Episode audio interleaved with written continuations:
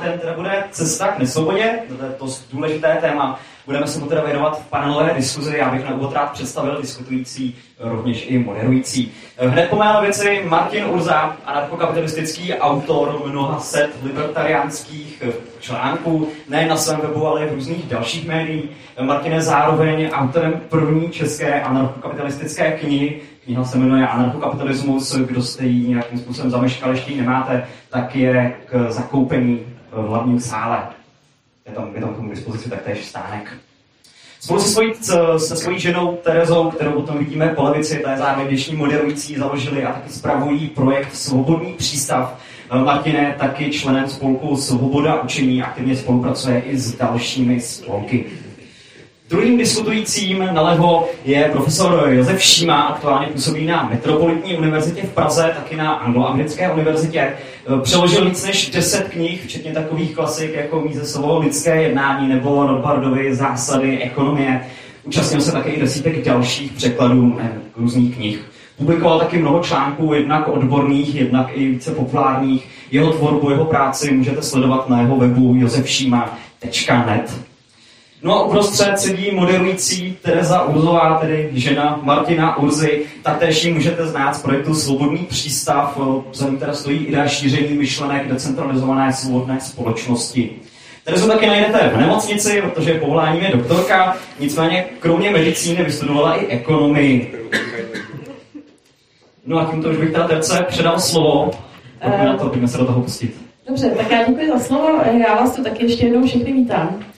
Eh, toto spíš než diskuze bude asi takové příjemné povídání, protože jak Urza, tak pan profesor Šíma jsou docela známí libertariáni a já jsem sama zvědává, jestli třeba si v něčem budu oponovat. Nicméně, já bych začala hnedka na úvod eh, otázkou takovou jako obecnou. Jak by měla vypadat společnost, o které vy byste řekli, že je svobodná? Asi, jestli začneš, Urza. Dobře. Uh, já vás zdravím, jsem moc rád, že vás přišlo tolik. Nečekal jsem, že s takovou konkurencí, kterou tady máme, přijde asi tak přes tolik. Uh, moc mě to těší. Jakou já bych si představoval společnost, abych ji označil za svobodnou? No tak uh, jako anarchokapitalista bych si představoval společnost, která je založená na oboustranné dobrovolnosti. A myslím si, že k tomu je zejména důležitý, řekněme, určitý respekt cizím názorům a pokora. Protože bohužel normou v naší společnosti se stalo to, že když si někdo myslí, že něco ví líp než ostatní, nebo že má lepší názory než ostatní, nebo že ostatní to dělají špatně, že jim to prostě půjde vnutit násilím skrze stát. A společnost, kterou já bych považoval za svobodnou, by byla taková, kde lidi mají dostatek respektu a pokory k názoru druhým na to, aby jim své názory nevnucovali. Já v rámci své práce hodně diskutuju i se socialisty a to jsou určitě jako hodní lidé a určitě většina z nich nebudou nějak hloupí lidé, ale často tam právě vidím to, že něco napadne, jak by mohlo fungovat ve společnosti a mají pocit, že, že by to měli ostatním hnutit. A já si právě myslím, že eh, řekněme, tohle paradigma, kterého bych se rád zbavil a rád bych žil ve společnosti, kdy když chceme, aby někdo dělal něco jinak, tak ho půjdeme přesvědčit, půjdeme s ním o tom mluvit, povedeme o tom dialog a nebudeme k tomu používat násilí. Děkuji, pane profesore. Já bych možná plynule navázal, protože ta debata o svobodě vždycky musí mít nějaké jako cílové body. A to říkali vždycky všichni velcí liberálové a libertariáni, že jedna věc je taková ta každodenní politika a druhá věc je vědět, kterým směrem jdeme. A ta diskuse o tom, kterým směrem jít a jak daleko můžeme dojít ve svobodě, ve společnosti, která bude založená na svobodě a dobrovolnosti, tak ty diskuze jsou hrozně zajímavé a samozřejmě tím jako limitním, eh, tou limitní destinací je čistá tržní společnost, anarchokapitalismus, úplná dobrovolná společnost, a já myslím, že je hrozně důležité se o tom bavit a bavit se o tom jako všude na všech úrovních uh, od uh, jako univerzit a v různých disciplínách, tak po takové to naše jako běžné setkávání se a tříbení si uh, vědomostí ohledně právě toho cíle. Takže tohle musí být součástí obecně vzdělávání. A bohužel jako velmi často není. No a pak ta druhá věc je ta denodenní, debata, kdy hledáme nějaká druhá, někdy třetí a další řešení, která nejsou o tom, jestli budeme žít v anarchokapitalismu nebo nebudeme. Ale tam právě přichází ta schopnost naše, kterou musíme v sobě pěstovat, nějaké té kultivované debaty, protože okolo nás může být spoustu lidí, kteří nejsou žádnými zapřísáhlými socialisty, kteří, a nebo i když jsou, tak možná to vnímají jako, jako cestu vlastně k dobrému životu a ke svobodě a blahobytu a míru a prosperitě. A, a s těmi lidmi my musíme se jako utkávat a, a ukázat jim, že ta naše vize té svobodné společnosti, toho dobrého života je lepší než ta jejich. Dobře, takže jestli to chápu, tak eh, tím výsledným stavem je vlastně bezstátní společnost založená na dobrovolnosti a volném trhu.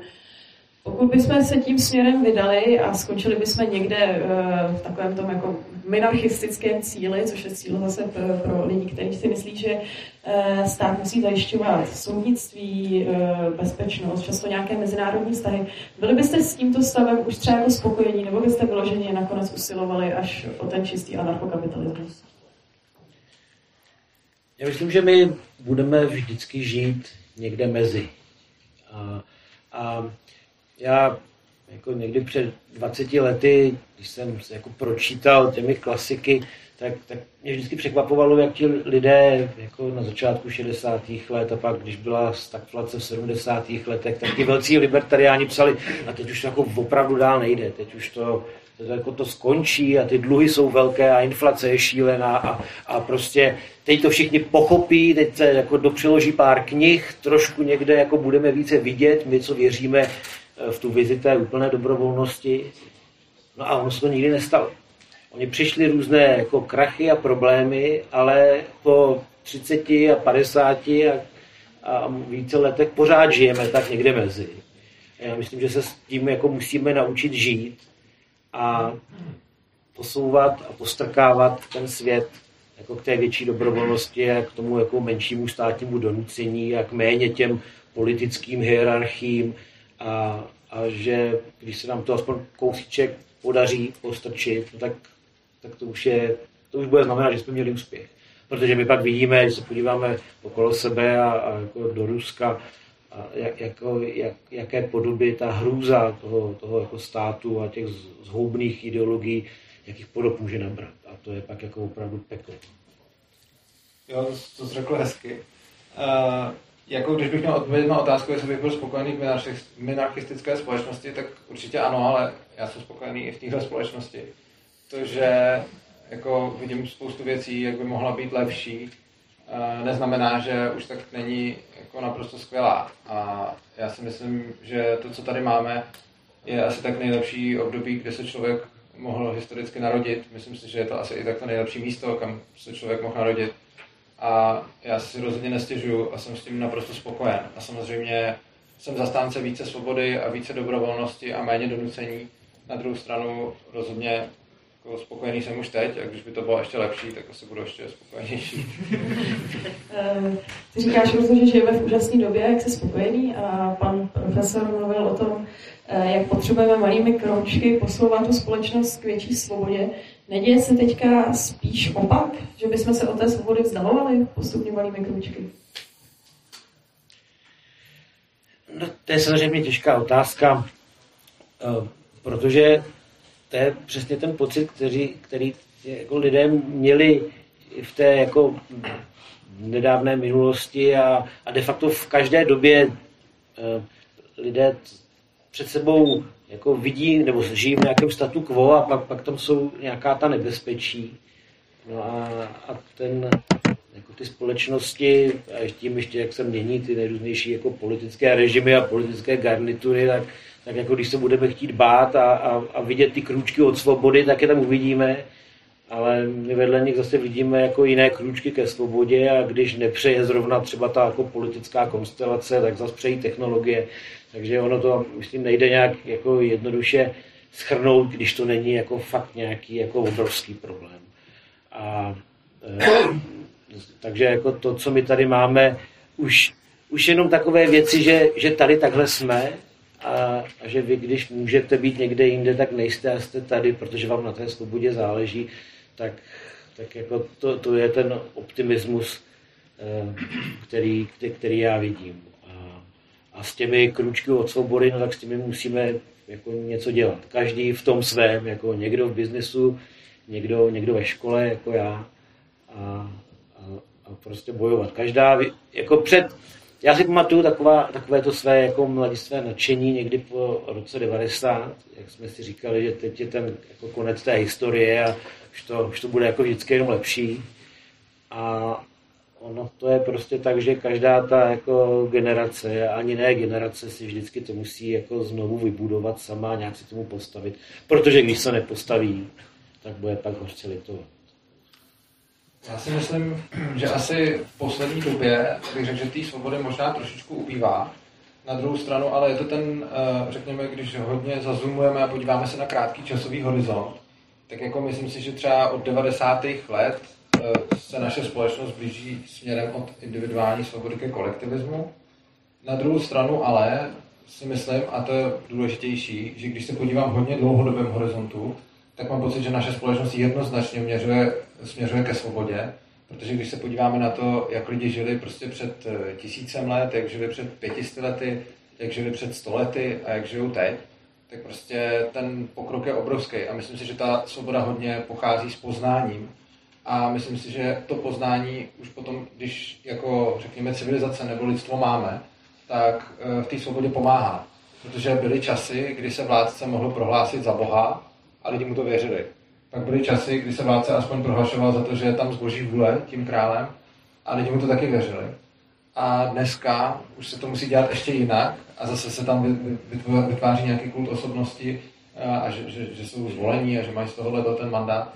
Na druhou stranu, tím, jak my jako lidi pořád víc víme a pořád uh, objevujeme, tak si myslím, že, že to vědění a, a poznání je, je, vede ke svobodě a dokud to poznání nezahodíme, tak si myslím, že ta společnost v dlouhodobém horizontu se bude stávat stále svobodnější. A to i když se, podle mě, když se teď podíváme na posledních prostě 20 let, tak zrovna v České republice to jde jako ta svoboda podle mě trošičku dolů. Ale myslím si, že to je jako zanedbatelný z pohledu jako dějin. Dobře. Potřebují lidé vůbec svobodu? Eh, není pro ně důležitější kolikrát pohodlí, nějaké jistoty, že se budou mít materiálně dobře, nebo že někdo zabezpečí a ochrání a ta svoboda třeba za stolik ne? Kouzlo svobodné společnosti spočívá v tom, že když někdo chce být ovce a mít nějakého pána, tak si ho může najít. Jako. Ale pak jsou i tací, kteří to nechtějí a já si umím představit, a možná to konec konců vidíme eh, dnes, že ty dva světy eh, jako mohou hezky koexistovat, že v té svobodné společnosti je místo jako pro každého. Můžou si tam jako mladí komunisté experimentovat a, a mít jako společné kádě, buhý s čím a společné manželky. A, a pak jsou tam lidé, kteří, kteří jako chtějí ten svět měnit a, a rozumí té, tomu kouzlu toho jako podnikatelství a té svobody a, a jak si dyna, mají, jako oceňují dynamiku tržní společnosti. A, a já myslím, že to je jako přesně jako zbavit se toho pohledu na ten svět ze zhora a přestat hledat nějaký jako jeden model pro všechny, ale jako vidět tu společnost očima člověka a a, a jako docenit kouzlo toho, když jako dobrovolně bez násilí soužije s ostatními a spolupracuje. A pak ten svět prostě může být pestrý, a jako strašně pestrý a, a všichni v něm můžou žít spolu. A, a teď se budou posouvat jen ty hranice, jak někdo jako pochopí, že by radši byl jako tam v takovém typu společnosti a někdo jiný jako jinde. Um, a, ale v okamžiku, kdy, kdy lidé to mají jako v hlavě obráceně a že si myslí, že kdo se dostane na místo ministra školství nebo ministra financí, tak může všem vnutit tu jeho vizi. No tak jako tahle ta jako nabubřelost jako intelektuální, ta, ta hloupost, jakože kde vůbec ty ambice člověk jako může vzít, nebo jako kde je může najít v sobě, jako proč je tam má, jakože tohle se musí těm lidem rozmluvit. Jako, eh, a vrátit, a zacházet s každým jedním jako, jako s člověkem, ať už je jako jaký, jakýkoliv. Já myslím, že to asi Pepa řekl tak hezky, že na to už nechci ani nic dalšího doplňovat. Slovo pokora. Mě to napadlo. Jo, souhlasím. Tak eh, která eh, ze svobod je pro vás důležitější? Ono se tradičně dělí ty svobody na nějaké ekonomické a osobní svobody, přičemž ty ekonomické většinou jsou o tom, že se nějak svobodně nakládáte se svými finančními prostředky, svobodně podnikáte. Ty osobní se pak týkají třeba eh, legalizace návykových látek nebo, svobod, nebo svobody toho, že se můžete vzít koho chcete a kolikrát chcete, kolik lidí chcete. No, já bych asi, než na tu otázku odpovím, řekl, že ty dvě svobody jsou v podstatě neoddělitelné a že spolu souvisejí víc, než si kdo myslí. Je spousta lidí, a to zejména ze strany spektra, který fandí osobním svobodám a nikoliv ekonomickým. A ti říkají, já jsem velký zastánce osobních svobod, ale ekonomické svobody bychom uh, takové mít neměli. Uh, samozřejmě jsou i lidi z druhé části spektra, ale ty to většinou podle mých zkušeností neformulují těmito slovy, ale, ale máme je taky. A já si myslím, že ty dvě svobody spolu velice úzce souvisí, protože na jednu stranu potřebuju osobní svobody k tomu, abych se mohl, abych se mohl projevovat, abych si mohl žít život, jaký chci, abych mohl mít vyznání, jaký chci a žít si ve vztazích podle svého uvážení. Ale na druhou stranu, pokud eh, mě někdo bude neustále obírat o finanční a jiný a materiální prostředky, tak se potom těžko budu moct realizovat. A přesně můžu mít svobodu slova, ale v momentě, kdy nebudu mít prostředky na to, tu, tu svobodu slova využívat, tak je vlastně do, do značné míry omezena. A ty svobody souvisí, souvisejí spolu samozřejmě i na, i na druhou stranu, protože sami vidíme, jakým způsobem lze potom skrze omezování vlastně těch jako osobních svobod zasahovat do těch ekonomických. Vy třeba stát je schopen zakázat nebo regulovat eh, kasína a sázení a podobně což vlastně dělá skrz ty osobní svobody, aby pomohl nějakým rodinám a tak, ale vlastně pak zasahuje do, do ekonomických svobod těch podnikatelů. Čili často jedna a ta samá svoboda má e, jako dvě strany, kdy často pro někoho je to svoboda osobní, protože se chce nějak realizovat, ale někdo mu to poskytuje, což je zase jeho svoboda ekonomická, kdy je to prostě podnikatel, který podniká s něčím, o, o co mají lidi zájem. Takže myslím si, že ty svobody jsou jako výrazně a hodně propojený. Na druhou stranu, pokud bych se měl vyjádřit k tomu, která je, který jsou pro mě osobně důležitější, nebo pro, pro, pro který já to jako dělám, to, co dělám, tak pro mě jsou asi důležitější ty osobní svobody, v tom smyslu, že jako kdybych si musel vybrat, jestli radši budu žít v zemi s obrovským zdaněním, kde ale budu uh, si moct jako osobně dělat, co chci, byť mi ten stát bude brát spoustu prostředků, a nebo někde, kde nebudu platit daně, ale zase mi bude stát eh, jako zasahovat do, do toho, jak mám žít, čemu mám věřit, eh, koho si smím vzít a podobně, tak bych si určitě vybral tu první z těch společností. Což je zajímavé, že potom často, když uh, občas potkám nějakého kritika anarchokapitalistu, tak říká, jenom nechcete platit daně a jinak, jinak je vám to jako jedno. Ale já si myslím, že ty daně jsou asi tak to, to poslední, co by, mi, co by mi na tom vadilo, to donucení vlastně, to donucení mi, mi vadí mnohem víc. Tak. Taky přemýšlím, co bych k tomu dodal. Možná i jednu věc, víte, v tom reálném jako rozhodování v konkrétních situacích, kdy jsme v těch jako v druhých a třetích nejlepších řešeních a teď, teď najednou se nám to staví proti sobě, jako ekonomické a jiné svobody a takové a makové, tak, tak tam je to, tam se to pak na, vlastně rozpadá do řekl bych, jako vkusu a preferencí každého jednoho. Každý to vidíme trošičku jinak, to není žádné jakoby univerzální řešení, ani nemůže být.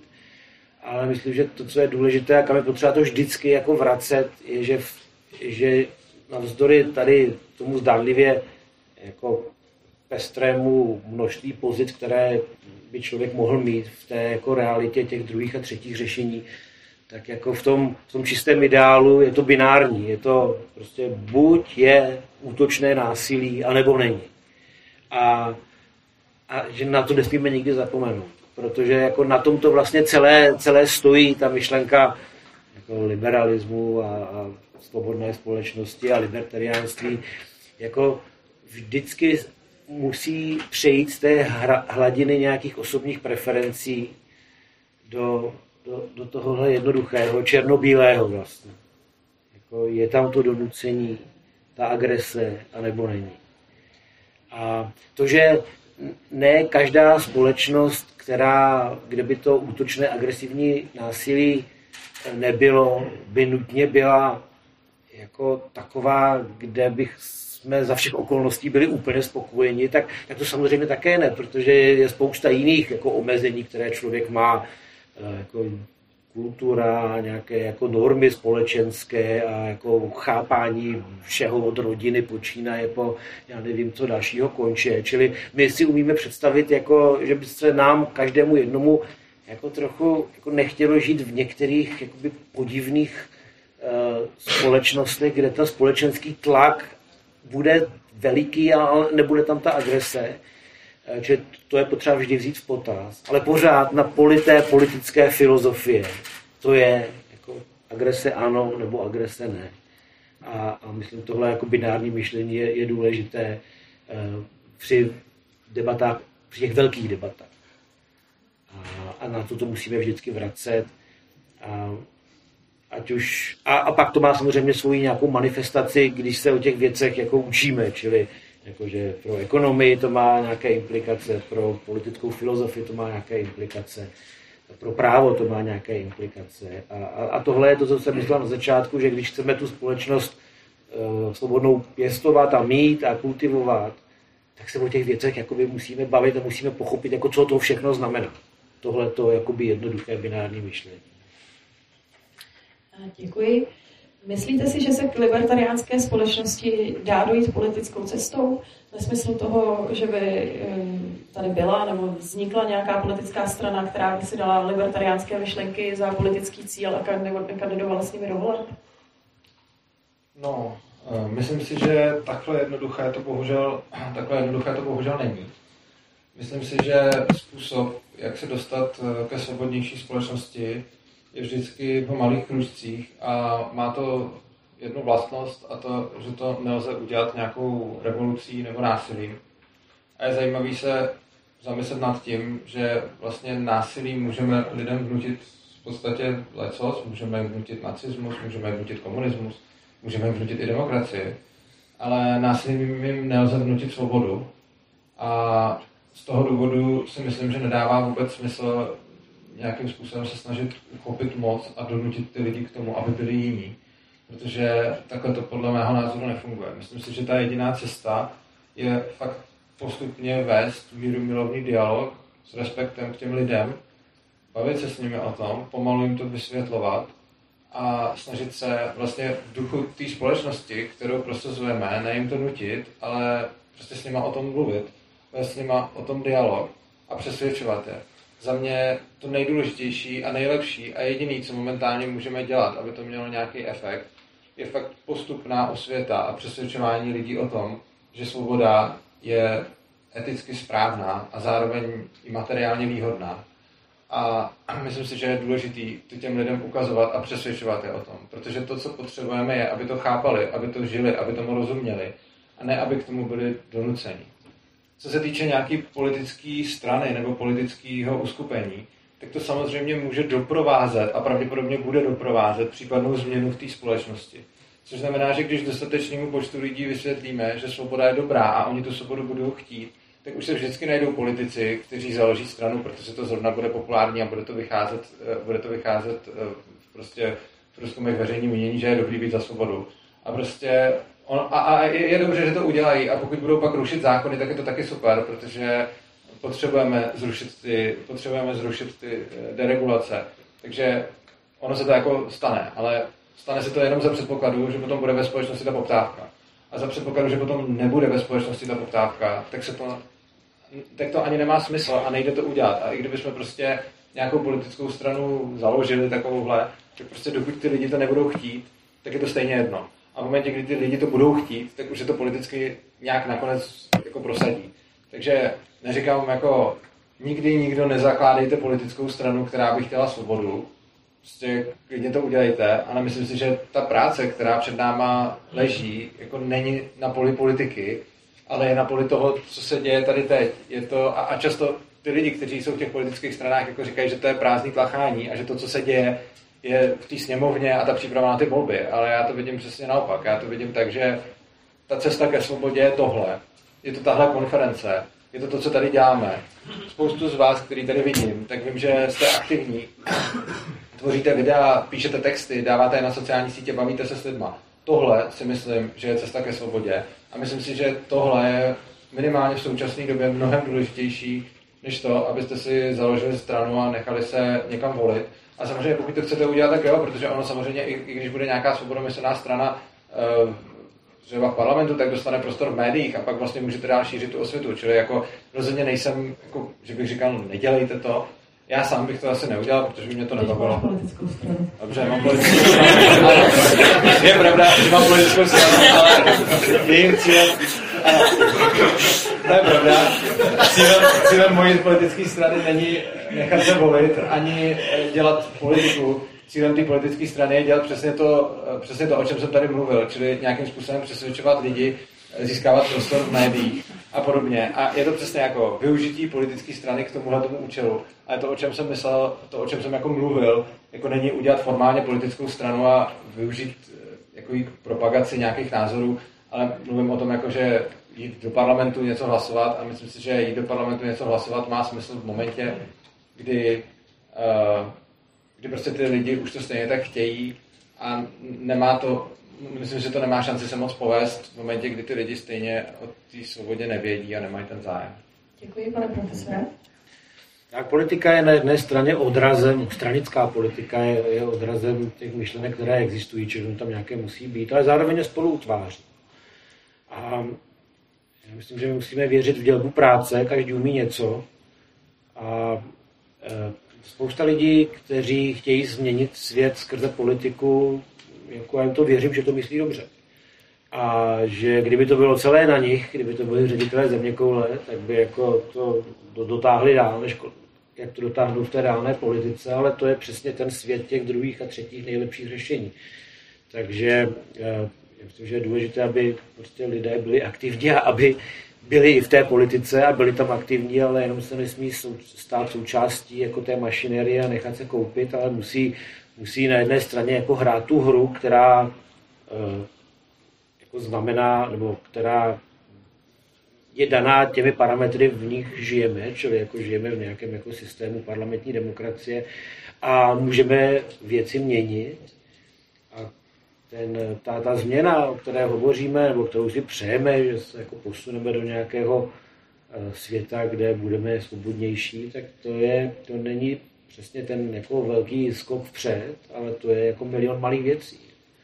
A jestli někdo ví, jak jako skrze politiku jako, já nevím, omezit územní plánování v nějakém malém městě nebo někde v kraji, tak ať to udělá, jestli to někdo umí jako plošně, jestli někdo umí otevřít nějaký systém pro konkurenci, tak ať to udělá. A já myslím v okamžiku, kdy každý jeden z nás se podíváme na to, čemu trochu jako třeba rozumíme, kde působíme, tak vidíme, že, jako, že spoustu změn je možných. Malých, možná nenápadných, ale, ale které by jako šly tím správným směrem. A proto, jako než sedět někde po restauracích a stěžovat si, jak ten svět je jako strašný a jak se jednou ráno probudíme ve světě, kde bude vládnout svoboda, a, a kde, když bude, když bude vláda, tak bude jenom jako chránit práva, tak v tom světě se tak jako sami od sebe neprobudíme. Takže, takže pak je to o těch tisíci malých krůčcích, které někdo musí odpracovat.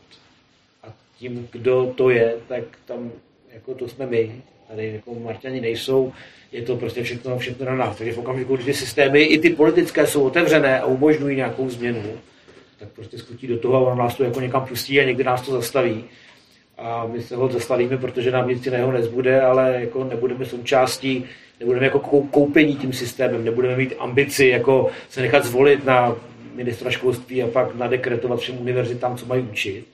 Ale budeme jako ten systém postupně pootevírat a, a spoustu příkladů, ať už samozřejmě od nás, tak ze světa, kdy se to daří a ty změny můžou být veliké a pak následně dále posáhnout. Kdybyste si mohli vybrat jednu oblast naší společnosti, kterou byste deregulovali jako první, eh, která z nich by to byla? Za mě určitě školství, protože si myslím, že vzdělávání a vzdělávací systém je asi nejmocnější způsob státu, jak se dál replikovat a jakým způsobem indoktrinovat všechny už od nejútlejšího věku propagandou. A myslím si, že právě školství je asi ten, ten, klíčový, ten klíčový bod, ve kterém uh, stát upevňuje svoji moc, protože strašně moc lidí potom jako tady sedíme mezi lidmi, kteří asi zajímá, jakým způsobem třeba politická filozofie a podobně, ale strašně moc lidí to nezajímá a to není jejich jako problém ani chyba, prostě každého zajímá něco jiného. A problém je v tom, že lidi, kteří to zajímá, tak ty si nakonec udělají svůj vlastní názor, ať už takový nebo onaký. Někteří budou souhlasit s tou lidí, někteří z nich budou nesouhlasit. Ale lidi, kteří se nad tím nezamýšlejí, protože to nezajímá, a to je samozřejmě naprosto legitimní postoj, uh, tak s obrovskou pravděpodobností se prostě odnesou ze školy, že stát, nás, že stát potřebujeme, že nás musí chránit a podobně. A tím, že nad tím už nepřemýšlejí a těch lidí je většina, tak si myslím, že tímhle způsobem si stát zajišťuje asi nejefektivněji v dlouhodobém horizontu svoji moc. Takže si myslím, že vzdělávací systém, kdybych mohl deregulovat jednu věc, tak bych odloučil od státu vzdělávací systém, což je i taky asi důvod, proč eh, jako se nejvíc vzhledem ve své práci zabývám právě školstvím, vzděláváním, proč jsem členem svobody učení, proč teď jsme pořídili Dům svobodného přístavu, což je taková laboratoř nebo Centrum sebeřízeného vzdělávání. A je to, myslím, něco, co považuji za asi esenciální. Krom toho, že k tomu mám taky osobně blízký vztah, protože miluji učení a je to pro mě, je to pro mě něco hodně niterného. Děkuji, pane profesore. Tak já už teď nemůžu říct vzdělávání a školství, tak, tak musím říct uh, peníze. Musím, musím říct peníze, a, ale zároveň zatímco si se s tím školstvím umím představit, že se něco stane a ono se konec konců děje něco, čili to není jako, že bychom snili o tom, že jednou, jednou samo něco nebo něco přijde. To, jako, to školství se jako bohu dík nějakým způsobem od, aspoň trošku pootevírá, mění a dá se v něm experimentovat, tak ta, to s těmi penězi eh, navzdory bitcoinu a všemu ostatnímu, jako to pořád je jako velmi tuhé sevření, které má eh, jako daleko sáhlé dopady a zároveň není pořádně jako chápáno veřejností, co to všechno znamená. To zase zpětně souvisí tedy, tedy se školstvím a s naším pochopením toho, jak funguje moderní bankovnictví a, a, jaké, jaký vliv to má na jako stabilitu celého tržního hospodářství a, a jak zároveň pomáhá jako diskreditovat e, tržní hospodářství. Můžu si dovolit malou suvku. Když tady padlo vzdělávání a peníze, tak bych jenom chtěl říct, že 7. května máme křest Domu svobodného přístavu a 28. května máme konferenci o penězích. Přineste peníze. tak já eh, ne, nemůžu nezmínit i trošku nějaké takové jako aktuální eh, nebo aktuální problémy, které teďka ve společnosti rezonují. Tak myslíte si, že aktuální, eh, aktuální válka na Ukrajině může být ohrožením pro svobodu u nás i tady v České republice? Chcete začít, tak, pane profesor? Tak já něco řeknu a nevím, jak moc tohle bude jako světoborné tak hovořit o tom, jestli jako válka může znamenat ohrožení, jako to znamená ohrožení, to, že to uh, zároveň uh, jako se propisuje do, do všeho možného, protože vždycky krize války, to jsou ty okamžiky, kdy se lidé jako vyděsí a, a následně se vlády nabízejí svá řešení a, a nabízejí spásu a lidé v naději, že ten stát to nějak vyřeší a jich se to nedotkne, tak jako postoupí svobody někomu někam a ty už se jim nikdy zpátky nevrátí. Tady odkaz na velké dílo Roberta Hickse a ten jeho jako efekt západky a, a to, jak, jaká je logika dlouhodobého ztrácení vytrácení se svobody eh, kvůli tady krizovým okamžikům. Ale já bych možná řekl věc, která s tím jako souvisí, i když nepřímo, a přijde mi jako velmi zajímavá, eh, protože my, když se tedy teď díváme na, na tu jako válku, na tu hrozbu, tak, tak na jednu stranu jako vidíme, se díváme jako na tu, ta, tu mapu a tak vidíme to jako ohromné Rusko a pak vidíme tedy tu, tu Evropu jakoby politicky roztříštěnou eh, na ty národní státy a zároveň vedle toho existující ten proces jakoby evropského sjednocování a Evropská unie jako ten hráč, který jako není úplně aktivní, ale stává se aktivnější, což na jednu stranu v takovém tom, nevím, jestli tomu říct prvoplánovém, ale nebo pohledu, eh, může vypadat jako vlastně jako znásobení toho centralizačního tlaku, o kterém jsem zmínil, což může být velké riziko. Ale ono to na druhé straně může být e, nástroj, to evropské sjednocování, jako k potírání nějakých jako národnostních tenzí mezi evropskými státy, které v té nějaké jako geopolitické konstelaci může být možná nějakým jako krokem spíš ke svobodě než od svobody. A my jako tohle téma, ono se nám vra, občas se nám vytrácí, ale pak se nám vrací. A e, například, když byla ta jako vlna 30. a 40. letech nacionálního socialismu a Evropa se bála o svůj svobodný osud kvůli jako tomuto. Tak velcí liberálové jako Ludwig von Mises a F.A. Hayek vlastně psali o tom, že to řešení, jak uchovat svobodný liberální řád do budoucna, je jakoby zapomenout nebo aspoň částečně opustit tu ideu národního státu a, a vybudovat tady jako něco většího na tom evropském kontinentu, tedy jako, že bude přesun moci směrem do centra, ale zároveň jako moci, která může být zdárněji svázána nějakými jako mechanismy a může nás uchránit před tím jako nebezpečím jako na, na, nacionalismu, který v těch jakoby těžkých dobách najednou jako intenzivněji vyvěrá, protože lidé začínají jako více věřit, nebo jim zkrátka blíže košile než kabát a najednou ty jako trochu děsi z minula, eh, to, že jako národ první a pak až někdo další, jako to je taky nebezpečí. Čili, že ta, ta, ta vlastně debata o, o válce a hrozbě z východu se může přetavit na nějakou jako debatu o Evropě a Evropské unii, ale ne nutně jako Evropské unii jako takové, ale o té myšlence jako bránit liberální řád skrze eh, nové ustavení nějakých jako liberálních parametrů nenacionalistických na nadnárodní úrovni. No, a e, říkám to proto, že to bylo velké téma Hájka a Mízece, jak jsem zmínil, a s tou válkou, jako to, teď my se dostáváme do těch podobných kulis, jako byli oni. A oni, přestože mnohdy celý život říkali, jako dolů, dolů od státu, dolů tu moc na jednotlivce, tak najednou začali říkat, um, jako mo, možná, že to jde i jako druhým směrem překvapit. Mně to přijde jako v současnosti jako velmi zajímavý téma, jako osobně se tomu chci trochu víc věnovat, protože znovu říkám, nežijeme v tom světě jako těch čistých typů a ideálů, ale ve světě těch druhých a třetích nejlepších řešení.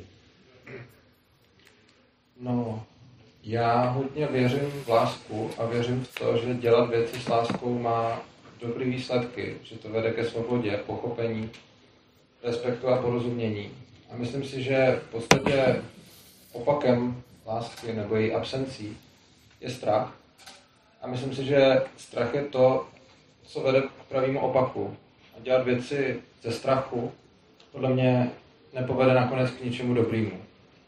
A když vidím válku na Ukrajině a dívám se na to, jaký to má dopad tady, tak spousta, vlastně je tady spousta lidí, kteří obhajují omezování svobod a vlastně otevřeně deklarují, že jejich motivací k tomu je strach z toho, aby se něco nestalo. z toho, aby nám někdo neublížil. Ale obávám se, že pokud se budeme bránit proti Rusku tím, že tady začneme sami zavádět totalitní praktiky, omezovat svobodu slova, tak že to nepovede k ničemu dobrému. A obávám se, že si potom můžeme udělat takovou light verzi malinkatého Ruska sami tady doma. A že k tomu ani nebudeme potřebovat z toho Putina. A já, i když jako, asi nemá smysl se tady bavit o tom, jak se díváme na ten konflikt, protože je to jednoznačná agrese ze strany Ruska, tak pořád nejsem úplně spokojen s tím, že vlastně to, na co se tady koukám ve zprávách a ve sdělovacích prostředcích, je v podstatě ukrajinská propaganda. A že tady vlastně nemůžu vidět nic jako nestraný zprávy nebo třeba se na to podívat z ruské strany, protože je snaha vlastně státu a vládnoucích orgánů tohle omezovat a bránit té svobodě slova.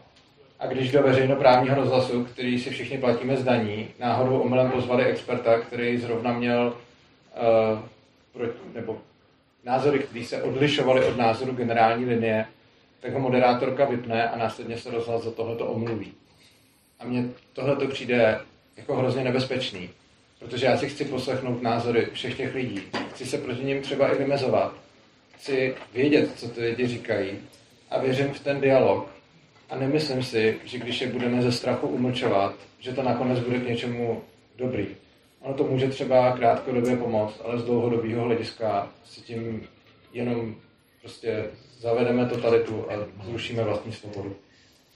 Já bych k tomu rád dodal jednu věc, taková, takový střípek osobní zkušenosti. Já když jsem před asi deseti lety strávil několik týdnů v Číně a mluvil jsem tam s čínskými studenty, tak to, co na ně jako velmi zafungovalo jako smysluplný argument a pak to konečně pochopili, a to je teď v návaznosti na to, co říká Urza, bylo, kdy, když já jsem jim řekl, jako my u nás můžeme na Facebook, a oni říkali, my máme ten náš WeChat, jak se to jmenuje, a já jsem říkal tohle, a oni říkali, máme ale ten náš, a já jsem jim těm studentům řekl, no dobře, ale já můžu mít jako ten Facebook a můžu mít ten váš WeChat, já můžu mít jako ten západní produkt a já můžu mít ten východní.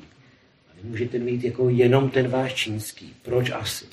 A oni řekli, aha, tam je asi něco, co oni nechtějí, abychom viděli a, a najednou se to v nich prolomilo. Ale v okamžiku, kdy jedna strana jako cenzuruje nějak a druhá strana cenzuruje jinak, tak my ztrácíme jakoby tu morální převahu v tom, že, že jako můžeme, my nemůžeme už prohlásit, jako my věříme v tu jakoby svobodnou společnost, v to, že si lidé udělají vlastní názor. My je jako nebudeme chránit, ještě jako kdo my, jako politici, budou jako odstřihávat to, co se vyrovnali. Prostě tady jsou informace, ta svoboda slova má, to je jakoby ohromná hodnota. A když ji tady jakoby pošlapeme, tak, tak, jako, tak v principu nejsme odlišitelní. Může to pořád být, že jako jedno je agrese a druhé není, ale ztrácíme jako velmi jednoduchý argument, kdybychom řekli, my jsme jiní než vy. Jenom bych tomu dodal, že agrese je podle mě i to druhý teda. Budeme muset končit, bohužel. Tak náš čas se nachylil. Pane profesore, ještě vy tady máte vaší knížku, jenom jestli... Jo, děkuji. Já jsem byl hezky představen, ale nebyla zmíněna moje kniha a není to vina organizátorů, protože ona vyšla převčírem. Jmenuje se to Cesta proti proudu na mých stránkách josefšima.net. Můžete prokliknout na e-shop a je, je to takový lehký formát eh, rozhovoru, který má 150 stránek a je to doprovázeno i barevnou přílohou, takže můžete mě vidět, jak hrají badminton, alebo si třesu rukou s Jebem Bushem. Je to takové pestré, tak, tak, tak jestli máte chuť si přečíst něco na, na, během jednoho, dvou večerů, tak, tak cesta proti proudu má čerstvá věc. Děkuji. Jo, já ještě hodně krátce vám chci poděkovat za pozornost, rozloučit se s váma, jsem fakt rád, eh, že vás přišlo tolik. A chci poděkovat Students for Liberty, že mě dali do tohoto skvělého panelu, který jsem si fakt užil. A konečně bych chtěl říct, že Svobodný přístav dělá teď celou spoustu různých akcí a máme jich fakt hodně. Já tady nebudu vyjmenovat, protože jsem slíbil, že to řeknu krátce. Takže si můžete buď podívat na stránky urza.cz anebo na Facebook Svobodného přístavu, kde se v událostech můžete najít spoustu věcí, které vás může zajímat. Děkuji. Paráda, tak já vám taky všem moc děkuji za pozornost. Já nevím, si chceš to nějak uzavřít? Nebo... Eh, určitě. Děkuji teda Terko, děkuji Martine, děkuji pane profesore, že se nám sem přišli. Určitě si to zaslouží obrovský potlesk.